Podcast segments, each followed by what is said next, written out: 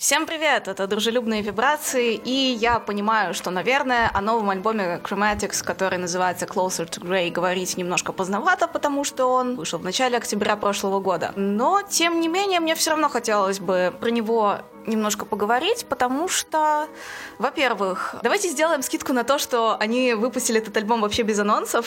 Во-вторых, Deluxe Edition вышел в 2020 году, ничего не знаю. В-третьих, кажется, сколько вот я читала рецензии, никто не рассматривал альбом Closer to Grey как э, концептуальный альбом в жанре саундтрек к неснятому фильму. И мне бы хотелось обсудить его именно с этих позиций. Итак, ну для начала, наверное, я очень много раз уже в подкасте об этом говорила, но все же давайте освежим, что такое саундтрек, как он пишется. Но опять же, это будет довольно кратко. Если вам интересно поподробнее, то вы можете послушать выпуск, где я рассказываю про саундтрек Тома Йорка в Суспирии. Там я говорила про это гораздо детальнее Что такое саундтрек? Саундтрек — это не самостоятельное музыкальное произведение, это своего рода меблировочная музыка, которая не предназначена для самостоятельного прослушивания и которая сама по себе является как бы недостаточным стимулом. И, соответственно, у нее как бы подход э, к текстопорождению в рамках саундтрека, он так или иначе меблировочный, то есть построен на репетативности. Следовательно, э, какая музыка считается кинематографичной, даже если она не написана для кино? Кинематографичная музыка — это такая музыка, которая провоцирует на какие-то яркие визуальные ассоциации, потому что сама по себе она является недостаточным стимулом. Однако в случае с Chromatics и их последним альбомом этого нет. Я бы не назвала их прям совсем уж меблировочными, потому что очень сложно написать э, песню, которая звучала бы как фоновая музыка, потому что вокал это все-таки как бы фигура, а все остальное это фон, а саундтрек это фон без фигуры. И то есть как бы в альбоме Closer to Grey слишком много песен, и поэтому прям совсем уж фоновыми мне их назвать сложно. Однако общая фоновость в кавычках. Звучание это еще не все, это не единственная характеристика саундтрека. Мне бы хотелось немножечко даже свернуть в сторону и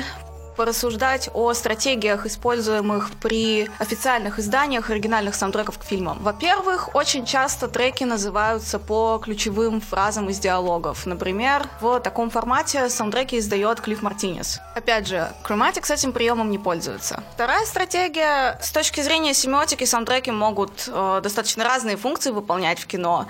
Не знаю насчет иконических знаков, но как бы они точно могут указывать на разные вещи, то есть время, место, это может быть сигнал опасности, как в фильмах ужасов. Но на самом деле одно из самых частых использований музыки в кино — это в качестве символического знака, то есть те или иные музыкальные темы могут символизировать персонажей, какие-то отдельные сюжетные линии. Ну, собственно, Love Theme from Closer to Grey — это своего рода символ какой-то романтической линии в нашем воображаемом фильме с таким же названием. Мы немножечко отошли в сторону. Сейчас мы возвращаемся к тому, какие вообще стратегии текстопорождения в рамках саундтреков существуют. Во-первых, ну, самое очевидное, это очень часто в саундтреках есть какая-то основная тема, которая потом по ходу повествования встречается в разных вариациях. В том числе это может быть песня с несколькими инструментальными вариациями. Опять же, вот самый такой ближайший пример — это саундтрек Тома Йорка к Суспирии. Собственно, у Chromatics это есть. У песни Light as a Feather есть аж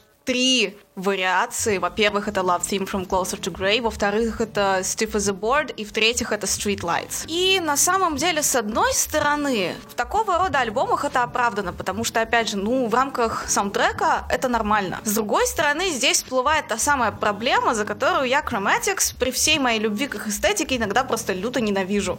А именно, мне кажется, это самые ленивые сонграйтеры на Земле. То есть, э, если вы когда-нибудь захотите послушать всю дискографию Chromatics, прям вообще всю, хочу, пожалуйста, не делайте этого, потому что вы тоже будете на них ругаться, как я, потому что такое ощущение, что на самом деле за всю свою жизнь они написали, дай бог, если там 10-15 оригинальных тем, а потом они эксплуатируют их везде, таскают от альбома к альбому, издают все свои, там, не знаю, черновики предыдущей версии. Самый возмутительный их поступок, на мой взгляд, это когда они в каком-то из мини-альбомов издали трек Lady Night Drive, это, по сути, мешап из их двух старых песен, соответственно, Lady Night Drive. Ну, я считаю, что это недопустимо. И я считаю, считаю это, ну, непрофессионально. На самом деле, даже вот в рамках альбома Closer to Grey, вот эти вот три вариации на тему одной и той же песни я им простить не могу, потому что вариации, они на той вариации, что они должны варьироваться, извините меня за тавтологию. Вот эти все три полуинструментальные версии, полу, потому что в Street Lights, например, остался кусок вокальной партии, они, в общем-то, не так уж отличаются друг от друга, то есть э, единственное, чем отличаются три вариации, тем, что они чуть-чуть по-разному сведены. Ну и там есть полностью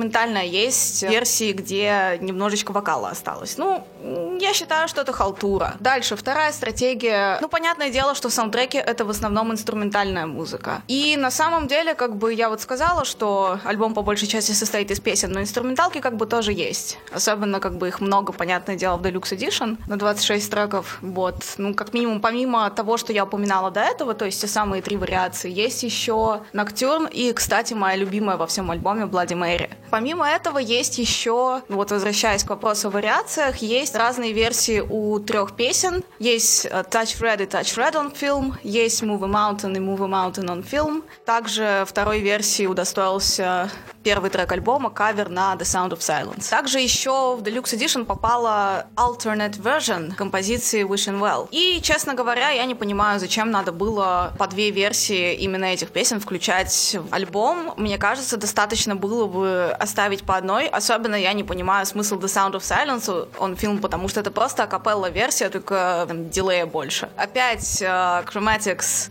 uh, попадают в ту же ловушку, они включают в альбом очень много лишнего. Ну, окей, мы поговорили про как какие-то... Скорее всего, это не все, но это те, которые мне удалось найти э, стратегии текстопорождения при создании саундтрека. А, но это, понятное дело, стратегии, которые используются для создания настоящих саундтреков, то есть действительно не самостоятельных музыкальных произведений. А что насчет саундтреков к неснятым фильмам, как наш Closer to Grey? Дело в том, что в альбомах такого типа, понятное дело, нет возможности рассказать историю визуальными средствами, но, тем не менее, слушатель должен понимать, что э, все эти композиции как-то связаны, что это часть чего-то большего, э, поскольку это, понятное дело, стилизация под саундтрек, то есть все равно должен быть в альбоме какой-то нарратив. Другое дело, что он должен выстраиваться другими способами, то есть не при помощи включения музыки в какое-то еще, не знаю, сообщение мультимодальная. Вот. И на самом деле было бы странно в таком случае выстраивать полноценный сюжет при помощи текстов, потому что это не мюзикл.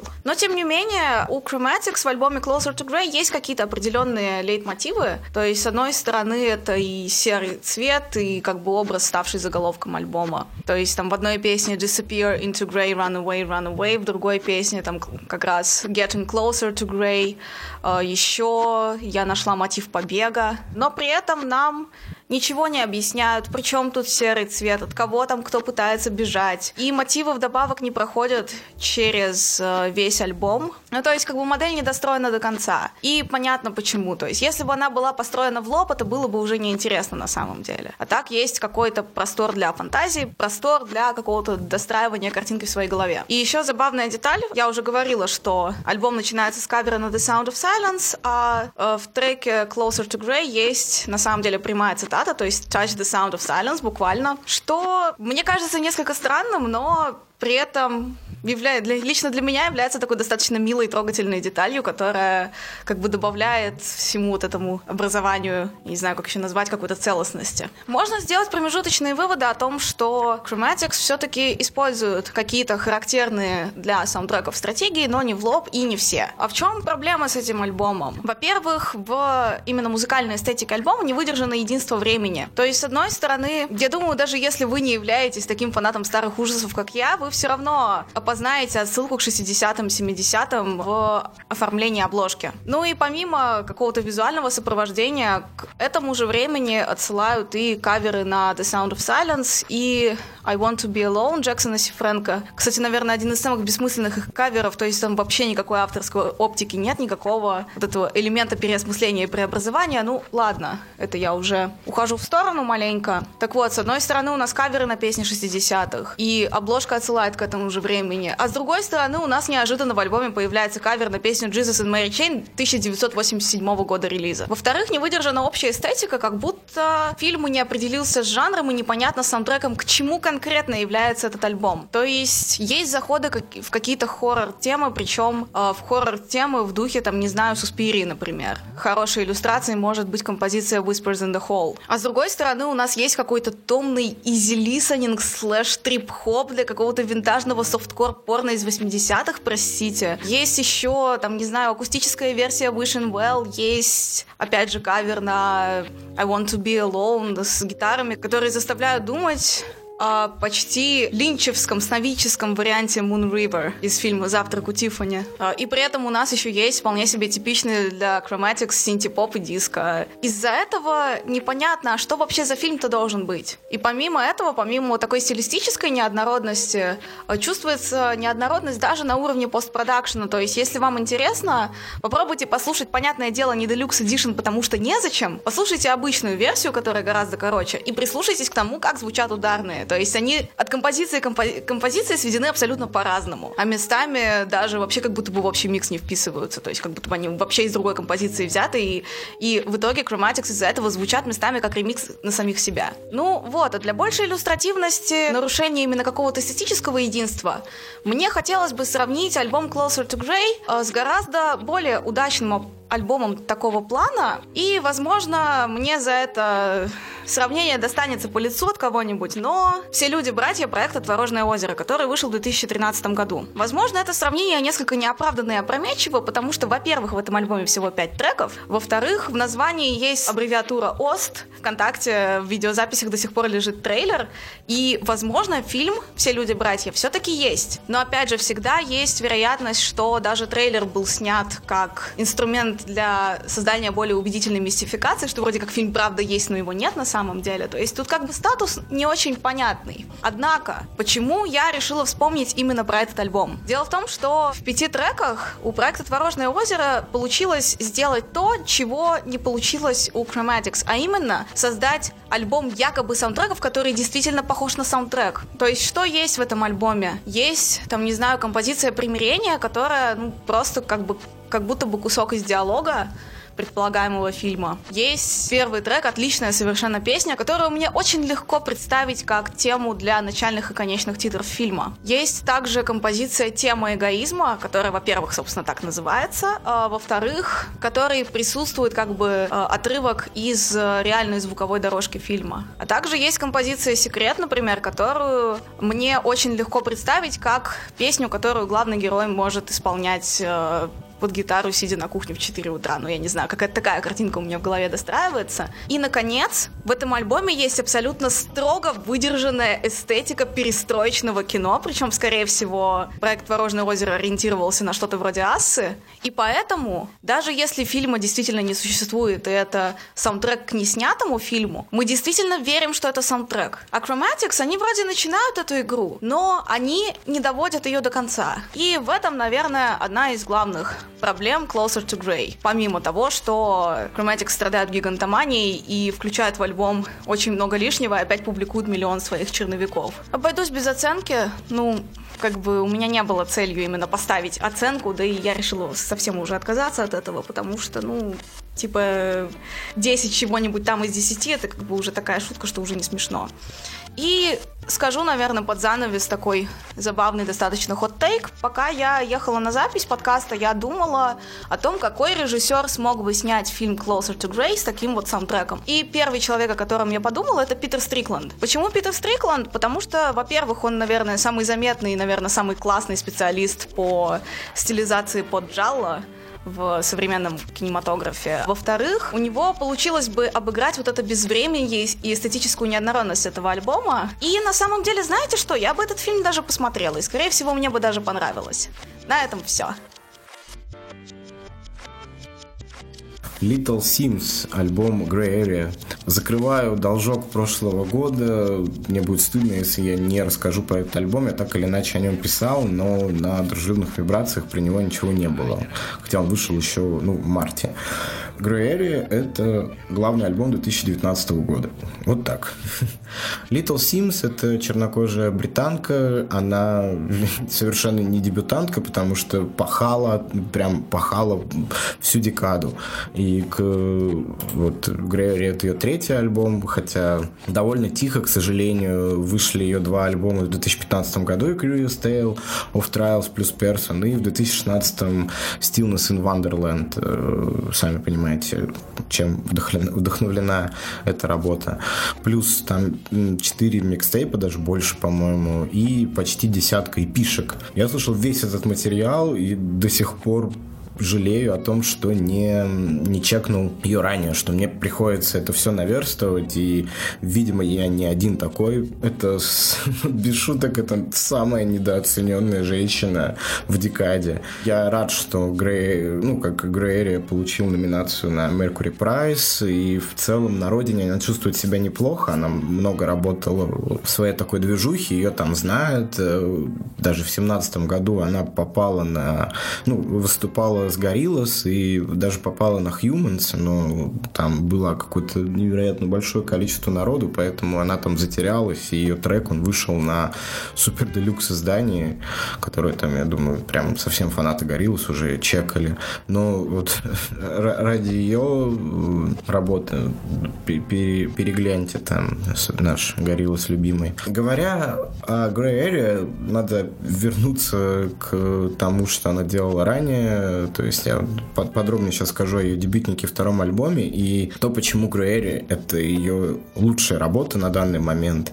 Curious Tale of Trials плюс Person и Stillness in Wonderland были довольно большие релизы, то есть они там почти час оба длятся. Это, это правда очень крутые, это безумно крутые рэп-пластинки. Там Stillness in Wonderland в разы круче, чем такая какая-нибудь Cardi B, да, но как-то так вышло, что ну, Cardi B достается больше внимания. При этом у него у них у обоих есть, может даже это не недостаток, но они все равно очень хотят в большие формы, они затянуты моментами. И да, на весь этот объем на себе выносят, благодаря тому, что, ну, блин, Little Sims это вот настоящая пантера от рэпа. Пантера не как группа грув метал, ну, как настоящая пантера, то есть у ней очень подвижный такой гибкий флоу дикий, такая капуэра, она постоянно вот этими ножами как-то махает, э, то ногами, то руками. Если там ты не успеваешь, ну, в силу знания языка, например, уследить за ее панчами, вот, то ты не можешь остановиться, ты просто слушаешь эти... Э, ты, ты, ты, ты, ты слушаешь, как вот э, пантера тебя фигачит, как-то так ну, на это смотрят, они слушают, ну, вы поняли. И, ну, когда ты начинаешь слушаться в текст, да, там на одну довольно там слабую рифму приходится 20 сразу крутых. За что я там полюбил э, Little Sims, она возвращает вот в эту хип-хоп, в хип-хоп с традиционной какой-то точки зрения вот эту дикость, да, когда это не шум, это именно какая-то такая э, дикость, звериность, и, но при этом как бы ты все равно смотришь на, ты слушаешь какое-то э, что-то благородное, что-то такое не лишенное изящества. И Грюэрия при этом довольно монохромная такая пластинка, в ней она отсекла все, все, что лишнее, там очень густой бас, практически вообще какая-то такая форма панка, потому что, ну, сейчас в Британии как бы норм тема со всем этим брекзитом, да, брекзит-кором. При этом это такие песни, ну, там уж, извините, каких-то таких малых каменных джунглей и джунгли обычные, где вот эта пантера, она самая главная, но она как бы, она тебя не ударит, если ты не будешь выебываться. Вот. При этом Grey Area — это альбом о... Ну, он довольно личный. Это альбом о том, как она там переживала какие-то свои э, депрессивные штуки и как выбиралась из этого, да, поэтому такой довольно монохромный звук. Его нельзя назвать минималистичным. Опять же, в этом заслуга Area. Он очень плотно сшит. В нем все равно вот за счет вот этого изящества Little Sims э, хватает воздуха, то есть его нельзя назвать, что тебя постоянно бьют, тебя именно как-то проводят так или иначе почему-то дикому. Альбом Area лучший в 2019 году, потому что, во-первых, во-первых, нам очень сейчас нужны хорошие женщины-рэперши, и она уже, по сути, ну, не, не в массовом каком-то смысле, но она уже флагман вот этого дела, потому что ничего сильнее в хип-хопе точно не выходило в том году, чем Грейри. Нельзя сказать, что он там как-то придумывает новый язык, но очень круто соединяет все там, британские веяния, которые были в конце декады, да, связаны вот со всеми этими э, около панк штуками. Делает она это очень красиво, красиво, потому что ну, мужчины в такой хип-хоп не могут. Это вот именно такое пантеровское изящество. В нем достаточно поп-хитов, которые там не стали поп-хитами, почему-то вроде Pressure, где Little Dragon а, в. Selfish, очень крутая такая расслабленная песня. Отличная концовка Flowers с э, Михаилом Киванукой. Я вас заклинаю послушать Grey Area. Мне, мне даже довольно трудно говорить о том, насколько эта пластинка крутая, просто потому что, ну, это такой, такой, так, не, не говорите, слушайте. Grey Area лучший хип-хоп, лучший альбом, Little Sims лучшая женщина. Пожалуйста, твори, пожалуйста, делай штуки. Лучшее высказывание на свете. Как-то так. Дэнни Браун, you know what I'm saying? Дэнни Браун — это американский чернокожий рэпер, и это его пятый полноформатный альбом, который вышел 4 октября 2019 года. Мы, к сожалению, немного, лично я, к сожалению, немного опоздал записи этой рецензии, а потому что сложно вообще говорить о творчестве Дэнни Брауна как-то более-менее содержательно. Я сейчас постараюсь объяснить вам, почему, но если коротко, да, Дэнни Браун это такой достаточно мемный, веселый рэпер, у которого раньше не было двух передних зубов, сейчас они снова есть. Ему практически 40 лет, дяденька уже взрослый, он записал вот действительно 4 до того полноформатных альбома, которые все были, скажем так, пронизаны темами тяжелой наркотической зависимости, веселья, парагоза, сексуальных девиаций и всего прочего. А последний его альбом назывался Atrocity Exhibition, он очень сильно выстрелил, это был мрачный, такой почти индустриальный в плане своих битов, немножко напоминающий некоторые изыскания Эрла Свитшота. А, хип-хоп альбом, очень тяжелый, посвященный его действительно детериорации как личности с тяжелыми мрачными такими, ну как мрачными, скорее издевательски мрачными, такими нелепыми клипами, в которых, э, ну, типа, было понятно, что у человека есть проблемы. За последние несколько лет Дэнни Браун пришел к определенной стабильности в своей жизни, немножко почистился, вставил себе свежие два зубчика и записал вот этот новый альбом You Know What I'm Saying, который пронизан больше соловыми какими-то музыкальными референсами и влияниями. Он э, в хорошем смысле, я знаю, что это очень неудобное слово, чтобы его использовать, но в хорошем смысле такой черный альбом реально в его записи записи принял участие, может быть, один белый человек, и я дальше об этом скажу. Давайте, собственно, перейдем к нему. Я только заранее скажу вот следующее творчестве Дэнни Брауна не обязательно опирается прямо плотно на его тексты, кроме, может быть, вот как раз прошлого альбома Atrocity Exhibition, где человек высказывал, да, какие-то свои позиции, мысли, да, там э, как-то пытался э, свое состояние описать. Этот альбом э, новый, он ближе к его прошлым записям. Это такой bars over все и jokes over все. Рэперский альбом, наполненный отсылочками к разным рэперам, наполненный word wordplay ями, какими-то интересными э, словоформами, какими-то интересными э, подачами, да, там, и нестандартным flow альбом, который сильно-сильно-сильно прямо с большой буквы S упирается на свою музыкальную часть. В общем, с первого трека, который называется Change Up, он э, тебе дают понять, что он э, будет э, прямо вот акцентировать внимание на битах, на музыке. Э, типа, тебя встречает он такими и, ну, и меня, и вас, и каждого из нас, он встречает такими этериальными гитарочками в ревербе, плотной битушечкой такой, тоже заревербленной, немножко дымной. Пусть не особо интересной оригинальной лирической частью, но тем не менее очень конкретной, которая задает тему всего альбома и является как бы послесловием к прошлому его релизу, очень безысходному, мрачному. То есть оно как бы работает, вот этот трек, как послесловие к Atrocity Exhibition и как введение в You Know What I'm Saying. Он такой, знаете, не то чтобы духоподъем скромный, но говорит о том, что я в форме, я буду бороться за то, что у меня есть, и типа все в порядке, я не изменюсь, и я буду типа двигаться дальше.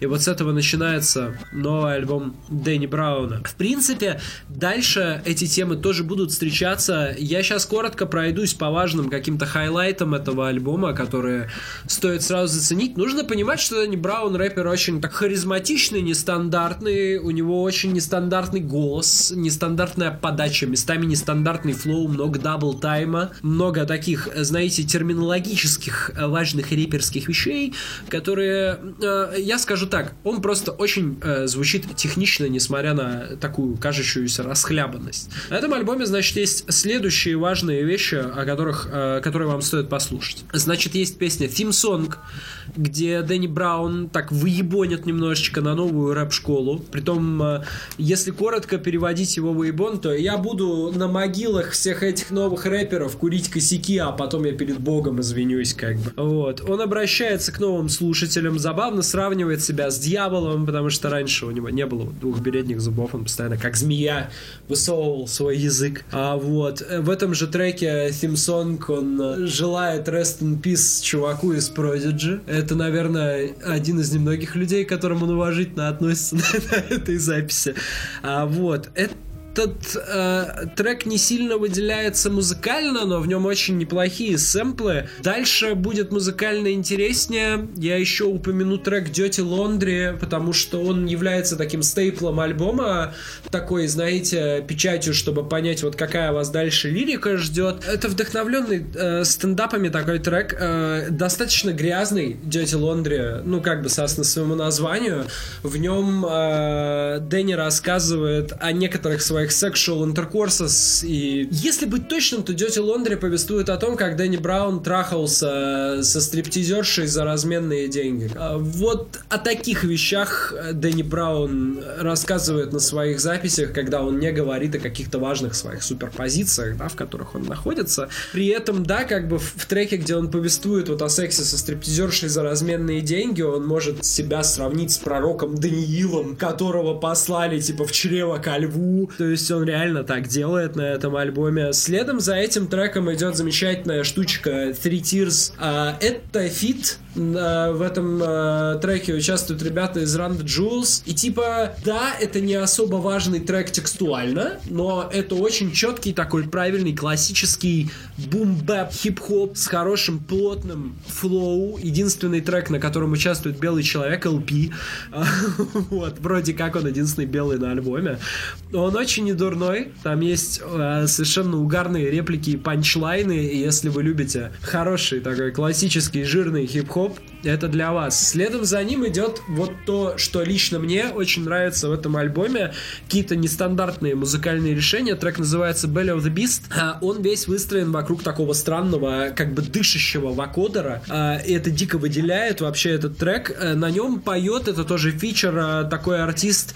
Я не знаю, как это произносится. Я прочитаю Обонг Джеа Обонджа, не знаю, как правильно. У него замечательные соловые парты на припевах. А, вот. При том, что сами парты Дэнни Брауна здесь это фристайл его из 2013 года.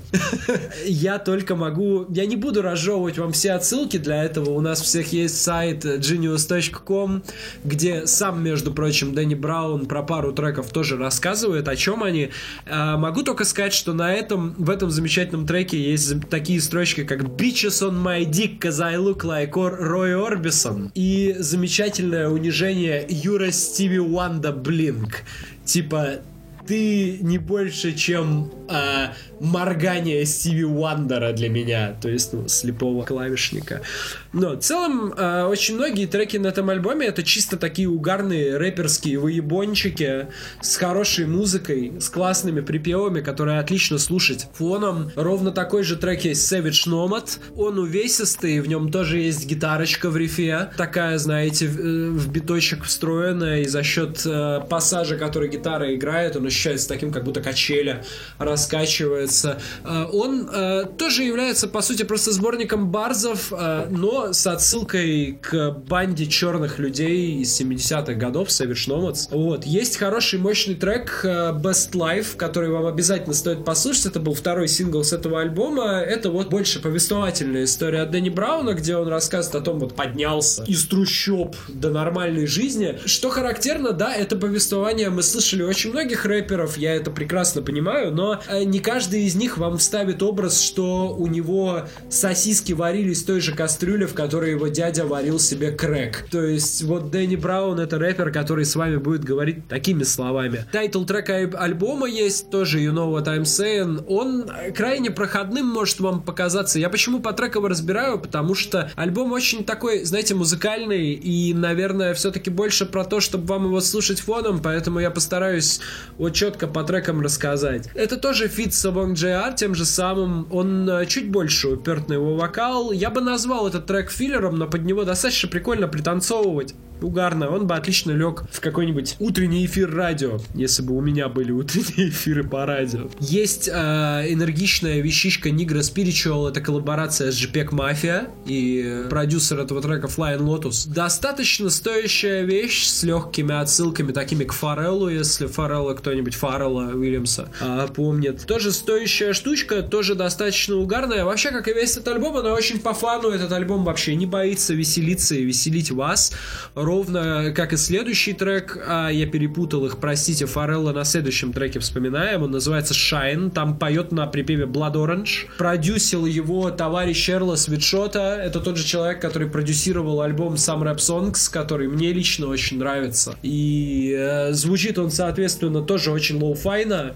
очень сбитно, но в отличие от Эрла Свитшота, Дэнни Браун все-таки достаточно конвенционален в том, как он читает, то есть он не пытается там в терции никакие попадать, э, сложных ритмических рисунков от него не ожидайте. Ожидайте просто слаженной, бодрой, харизматичной такой, хорошей читки э, такого нормального черного прямо репа. В принципе, трек Shine вот с Blood Orange, он да прекрасно звучал как закрывашка, в нем такие минорные, пространные, такие прохладные припевчики от Blood Orange э, с таким речитативчиком. Стоящая вещь, но альбом заканчивается не на этом, он заканчивается на еще одном бумбэп треке, который называется Combat. А вот, да, реально Combat, он такой бодрый, короче. Там вместе с ним поет продюсер Q-Tip и племяш продюсера рэпер Consequence, или может он певец, я точно не знаю. А, звучит тоже почти как фристайл, а, немножко, потому что тут Дэнни на таком, на свободном очень флоу. Вообще, в принципе, когда вы включаете альбом а, You Know What I'm Saying, надо понимать, что это не совсем, да, там какое-то высказывание, как предыдущая запись этого артиста. Это больше повод провести с ним время э, приятно, потому что он трезвее, чем обычно на этом альбоме. Что очень важно, чтобы мне хотелось выделить, почему я вообще говорю об этом альбоме, важно то, что несмотря на то, что он как бы использует какие-то старые э, хип-хоп ходы, которые уже очень много лет э, чернокожие люди используют в своей музыке, он делает это сравнительно нестандартно и старается принести какую-то музыкальность и свежесть в свой альбом. Здесь вы не встретите ни одной трещотки с драм-машинки Roland 808, а не встретите стандартных клэпов, здесь не будет знакомых вам ходов э, или ходов, как вам больше нравится, друзья. Он очень бодрый, он очень такой наполненный жизнью, в отличие от прошлого. Он сравнительно даже духоподъемный и, как ни странно, жизнерадостный, особенно после прошлого. Это хороший, четко сбитый такой правильный хуковый хип-хоп, который имеет смысл слушать, если вам давно не хватало правильной ритмичной черной музыки. И если вы давно хотели какого-нибудь нестандартного рэпера со смешным забавным голосом, он частично лайфстайл, он частично чуть-чуть вам пропагандирует за то, что все-таки останавливаться по жизни не надо, что куда-то нужно двигаться. Хороший, бодрый, мажорный, минорный, разнообразный. В общем, you know what I'm saying. Может быть, я до конца не понимаю, что ты говоришь, Дэнни, но я с тобой в любом случае согласен. Чего и вам, в принципе, желаю. Вот, здоровья, счастья. Даня был здесь. Дружелюбные вибрации и One Love. Cigarettes After Sex, альбом «Край». В 2017 году я делал для дружелюбных вибраций ну, что-то вроде обзора на их дебютник, хотя это нельзя назвать обзором, это, обзором, это был скорее такой смехуёчек, потому что, ну, я просто бомбил и почему-то все это время называл Cigarettes After Sex шугейзом. Конечно, это не шугейз, это ошибка. Там в первом альбоме есть элемент, но по сути это слоукор. То есть поменяйте все, что я там говорил на, на слово слоукор, и вот будет будет верно. Собственно, я на второй альбом Cigarettes After Sex вот сейчас пишу ревью, чтобы поправить то, что я говорил в первом. Решил дать Гонзалезу второй шанс. Я очень люблю слоукор как жанр, и поэтому, ну, не сказать, что его там мало как-то так, но популярного слоукора определенно практически нет, и Cigarettes After Sex сейчас, ну, действительно, по сути, самая популярная слоукор группа. Понимаете, в чем дело? Cigarettes After Sex э, из края понял это еще сильнее, то есть моя нелюбовь, она не связана, что, что это предельно скучно, что это там одна и та же жвачка на протяжении там 50 минут, окей. Я не могу поверить в искренность вот этого Гонзалеса, потому что, ну, это меня все, вот все, все время, что я слушаю альбом, меня хотят некрасиво и как-то приторно соблазнить. То есть я не верю, что эта песня про любовь, это именно какая-то такая некрасивая романтика, не, не, не настоящая вообще, не то, как это работает у людей. И вот эта механика, а не настоящие чувства. А Cigarettes After Sex, ну, они явно как бы позиционируют себя как что-то такое искреннее. Оно не работает. И я просто, ну, как бы вообще не верю в этой группе и Гонзалезу, и его текстам, да, которые предельно приторные. При этом край как альбом, его оценили гораздо хуже, да, там, ну, чем первый, первый релиз. И я не совсем понимаю, почему, потому что край лучше, чем дебютник, правда. И там, если уж так говорить, то и первый альбом это 3 из 10, второй это 5 из 10. Просто потому, что в этот раз они, ну, сделали гораздо более плотный звук. Этот слоукор более такой эмбиентовый, и второй альбом отличается от первого. То есть они, э, не, ну, они молодцы в плане того, что что действительно запарились, и это довольно плотно, то есть такой прям э, по-хорошему туманный звук, его там можно ложкой кушать, ёпта. Но на месте остались все эти отвратительные тексты. Трек «Хинтай» — это, возможно, ну, там одна из десяти худших песен вообще. Возвращаясь там к их дебютнику, если его я не могу вообще никому советовать, то давайте представим ситуацию, когда послушали весь слоукор в мире, вообще весь, и осталась только эта пластинка, ну, в принципе, можно можете ее чекнуть. Вас обманывают. Вас вот на, на альбоме Край постоянно обманывают. Если вы хотите посмотреть, послушать какую-то такую некрасивую, приторную драму, где ненастоящие люди говорят ненастоящие вещи и врут тебя о своей любви, вот это альбом Край. То есть, если с этой позиции его воспринимать, наверное, от него можно получить какое-то удовольствие. Гонзалес, продолжая, возможно, ты к пятому альбому запишешь хорошую пластинку.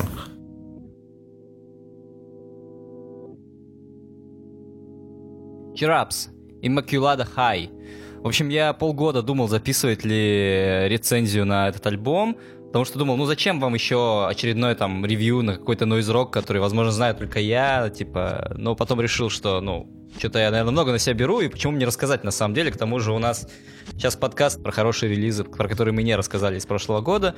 И я, наверное, расскажу. Так, в общем, вот, Чирапс — это очередной американский нойз-рок из 90-х, из Остина, штат Техас, южные ребятки. Образовались в 91-м, и в 94-м уже успели распасться. Это трио, гитарист Кевин Уитли, басист Оуэн Макмехан и ударник Брейн Прейджер. Они собрались, их подписали на лейбл Trans Syndicate, который владел чувак Battle Surfers еще до того, как они отыграли первый концерт. Вскоре после этого выпустили альбом Icing в 92 году. Такой абразивный нойз-рок с ломанными размерами и с кричащим-кричащим вокалом вокалиста-гитариста. Какое-то безумное сочетание, очень кр- крутое. Они мне, честно, напоминают вообще Unsane, если знаете, таких я о них как-то говорил.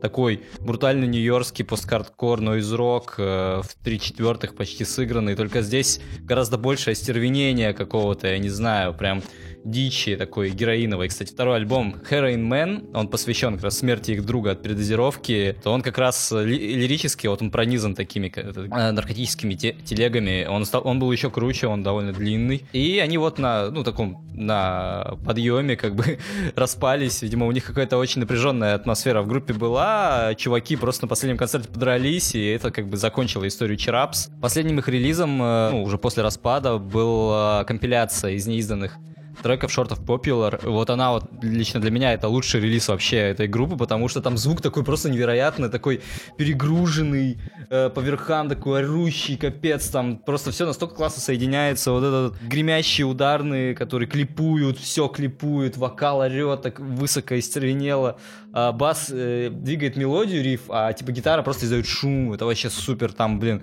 офигенный кавер на Блонди есть у них, есть просто сумасшедшая песня Orange Julius, там просто начинается с ора. А, блин, короче, кайф. Распались они не навсегда, иначе что бы я о них рассказывал, да, сейчас. В 2015 году они выпустили альбом To Infinity, пишется как цифра 2, потом YNFYNYTI. Он офигенный, ну, типа, ребята вообще ни разу не растеряли, хотя не то чтобы они были замечены в каких-то громких проектах потом, но, по крайней мере, я не нашел. Вот, э, то есть не знаю, что они делали все эти 20 лет. Может, боролись с героиновой зависимостью, не знаю. Но, короче, это не зря, не зря воссоединились. Он крутой, он очень современный какой-то, не знаю, вот прям очень хорошо слушается сейчас. И вот спустя 4 года после него выпустили альбом Immaculada High. И это вот история группы, по сути, продолжается вот именно сейчас, как бы. Вот они сейчас на пике, потому что Immaculada High — это шаг вперед. То есть звук у него совсем другой, он такой глубокий, низастый, такой, такой из подземки как будто бы достается. Такой прям груз, грузный. Песни стали разнообразнее, появились э, медленные части, такие прям ну, этот, растянутые. Вокалист э, перестал только кричать, ну, видимо, это с возрастом уже тоже, но и начал пытаться петь, как бы пропевать, действительно, там вторая песня Су и Пик, он вполне хорошо тянет ноты, очень, хоро... очень качево получается во всем этом. В общем, альбом вообще на взглядение просто идеальный пример того, как группа очень долго не функционировала, а потом начала и продолжает, типа, ну, делать крутую музыку и, типа, смотрит вперед. Вот, потому что... И они, кстати, под, это, что еще их, наверное, перероднит больше Sunsaint, каком-то плане лично для меня. Они подписались на, этот, на Relapse Records, вот там выпускаются, и это, видимо, тоже шаг вперед, потому что лейбл-то не последний, и, типа, ждем от них, наверное, новых свершений. Э, мужики-то уже не молодые, такие все. Можно посмотреть просто эти... Вообще прикольно смотреть за ре- реюнионами таких групп, типа вот они в 90-х такие дрищи героиновые, а сейчас смотришь, они такие 50-летние дородные мужики здоровые такие, как будто 20 лет в офисе просидели там это, на сисадминских должностях. вот. Ну, в общем, советую всем Чирапс и Макулада Хай, это кайф.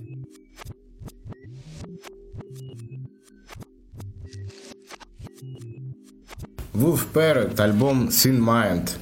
Так вышло, что это единственная группа, вернее, единственный релиз 2020 года, о котором в этом выпуске рассказываю. Но в следующий раз будет больше всего, а я вот решил о них поведать, потому что потом не успеется, а пока все это свежо, почему нет? Wolf Parrot — это важная канадская инди-группа, и, которая появилась в начале нулевых. Э, бессменными ее руководителями остаются Спенсер Круг, Дэн Бокнер и, ну, насколько я помню, Эриан Томпсон тоже их э, барабанщик присутствовал на всех релизах э, группы. Даже если говорить в целом об, об инди-музыке нулевых и, ну, там, берем в расчет, например, ситуацию, что вы ее слушали мало, то как минимум дебютник Wolf Parade, Wolf Parade это то, что вот вам надо брать, чекать для понимания всего, всего контекста времени. Да и в целом это просто очень хорошие альбомы. Попробовать описать звук Wolf Parade, это, ну, на самом деле, мне довольно сложно, потому что, во-первых, он так или иначе варьировался от альбома к альбому, но если мы там берем за основу их дебютник, э, их, их дебютник Apologies to Queen Mary, который уже, ну, как бы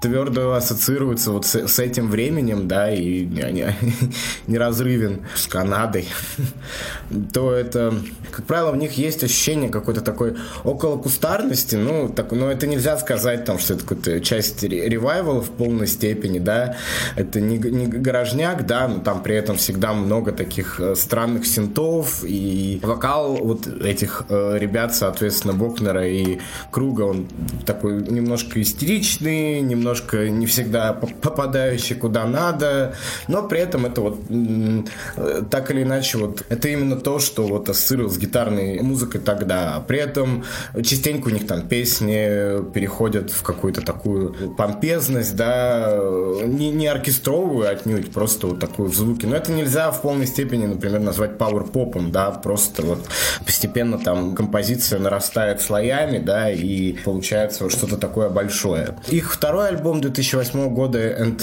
Mount Zoomer, мой любимый, в нем они стали больше мелодически играться, а вот не э, со звуком. И он, там очень крутые прогрессии, песни стали длиннее, соответственно, и э, витьеватыми. Обязательно послушайте альбом, он крутой, крутой, крутой. В 2010 у них выходил Expo 86. На самом деле довольно слабый релиз, если смотреть в ретроспективе. Так или иначе, вот использовал наработки первых двух альбомов, но там, где вот этот инди-шминди прикол, который работал в 2005 он здесь не вышел, а прогрессии какие-то скучные, и в итоге он идет почти час, и я его слушал много раз в контексте дискографии. У меня хоть вот вы меня прижмите у стенки, я не вспомню оттуда ни одной песни. Хотя когда там его слушаешь, ты их как-то ну, запоминаешь, но по итогу вот как-то не очень. Wolf Parade как группа важная не только там в контексте, ну, канадской, опять же, вот мы возвращаемся, и э, в целом инди-сцены, не, не только как коллектив, ну, собственно, он важен тем, что сами участники, Дэн Бокнер и Спенсер Круг, они успели много поработать в крутых э, каких-то сторонних проектов, если говорить о Круга, это Sunset Rap Down, Frog Eyes, э, Sven Lake с э, чуваком, и, э, с чуваком из Destroyer. Свен Лейк с Дэном Бижаром э, из Destroyer и The New Pornographers и Кэрри Мерсером, то, тоже вот из Frog Eyes. Дэн Бокнер успел со своей дамой на тот момент собрать коллектив Handsome Force, записать три замечательных альбома, особенно советую второй Face Control про Face Control в России. Это один из лучших альбомов э, о России Во вообще в целом, потому что, ну, вот, он очень, очень крутой, правда. Там есть замечательная песня «Нет, спасибо». И поработать в супергруппе Divine Fits, где еще чуваки из Spoon играли. У них вышел только один альбом, правда, но вот, все равно чекните. Времени зря не теряли, и времени у них было много, потому что в 2011-м Wolf Parade распались, вернулись уже в 16-м, там, выпустив эпишку и записав, э, соответственно, альбом Cry Cry Cry, четвертый, который стал прям таким подарком для фанатов, потому что он соединил всю вот эту прогрессию и помпезность их, например, второго альбома, шизанутость э, и какие-то и разнообразие первого, и даже какие-то наработки вот третьего, да, в том плане, что песни иногда тут тоже сильно затянутые. Я о нем хотел рассказать еще в 2017 году, как-то вот не вышло, поэтому это тоже своеобразное закрытие гештальта, да. Если вы любите Wolf Parade, вы его, конечно, слушали. Если вы любите инди-музыку нулевых, например, например, то вот, короче, вот прям берите, чекайте, и если вам понравилось творчество Wolf Parade, то Край Край Край это прям вот соединение всего, что они умели. Ну, так э, реюнион альбомы, наверное, и должны выглядеть, да, когда вы еще хотите что-то много всего потом сделать. Они сделали Thin Mind сейчас, записали вот спустя три года. Блин, очень круто, что вот его вот пятый альбом, ну, мне сейчас тяжело воспринимать как бы их какие-то отдельные вещи не в контексте контексте дискографии, потому что я слишком много времени провел с этой музыкой, да, и какие-то там все равно ну, как-то привык к ней и так далее, и уже каким-то трезвым взглядом не могу оценить. И вот с In Mind произошла такая вещь, что я могу э, как бы отодвинуть остальную дискографию и рассматривать его как какой-то отдельный альбом, потому что, во-первых, условия записи его были такие, то есть они там, грубо говоря, чуть ли не в сарае его каком-то писали, да, оборудованном под студию. Я сейчас это очень грубо как бы в грубой форме говорю, конечно, там что что-то такое адекватное, но изолированное, да, и Sin Mind, э, он воспринимается как какой-то, не то что самый личный альбом, но он в меньшей степени обращен ко всем, вот как вот э, другие их релизы, да, я могу представить его в какой-то малой аудитории. И э, это их самый пауэр-поповый альбом, они так или иначе играли с этим на разных альбомах, и в «Край, край, край», например, чувствуются предпосылки того, что вот потом будет на Sin Mind, но не в полной мере. Вообще, это такое странное, да, там, если вы не слушали Full Parade, возможно, вам стоит начать вот с этого релиза, даже вот так, да, и потом уже переходить к остальным. Это не значит, что это альбом, через который там стоит понимать творчество Wolf Parade. Просто он,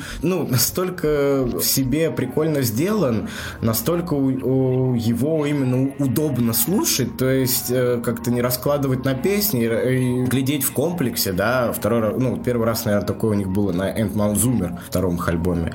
Во-первых, если, а, вы соскучились по чему-то такому воняющему из нулевых, но адекватному, это Thin Mind. Если вы хотите найти в 2020 году альбом, где есть немножко от 80-х, и это дело не в подходах, а именно в использовании каких-то таких э, ретро-синтов, да, моментами. Это он то, это вот тоже, это вот он. Если вы хотите просто э, как-то маленько разгрузить голову, потому что э, у Mind хороший такой эффект, он тебя постепенно как-то нагружает и разгружает, нагружает и разгружает, и это происходит так быстро, что, ну, буквально посмотрите на его обложку, будто какой-то журнал с комиксами читаешь, это прям вот именно такой альбом-комикс, но не, не один выпуск, а вот какая-то такая маленькая книжка. Если вы еще при этом хотите познакомиться с крутыми ребятами из нулевых, да, то есть, то по мне эта группа, она в данном случае выдержала марку и не пришла не в то, что в каком-то в своем обновленном виде, отнюдь нет, нет, опять же, то есть это прям, это все равно альбом Wolf for Eight со всеми вот этими немножко истериками, кое-где там излишней помпезностью, возможно, возможно, да. Вот дав давно-давно у них такого баланса прям не было, чтобы его просто брать, просто, просто брать с полки и получать удовольствие. Как-то вот так. Советую... Йоу.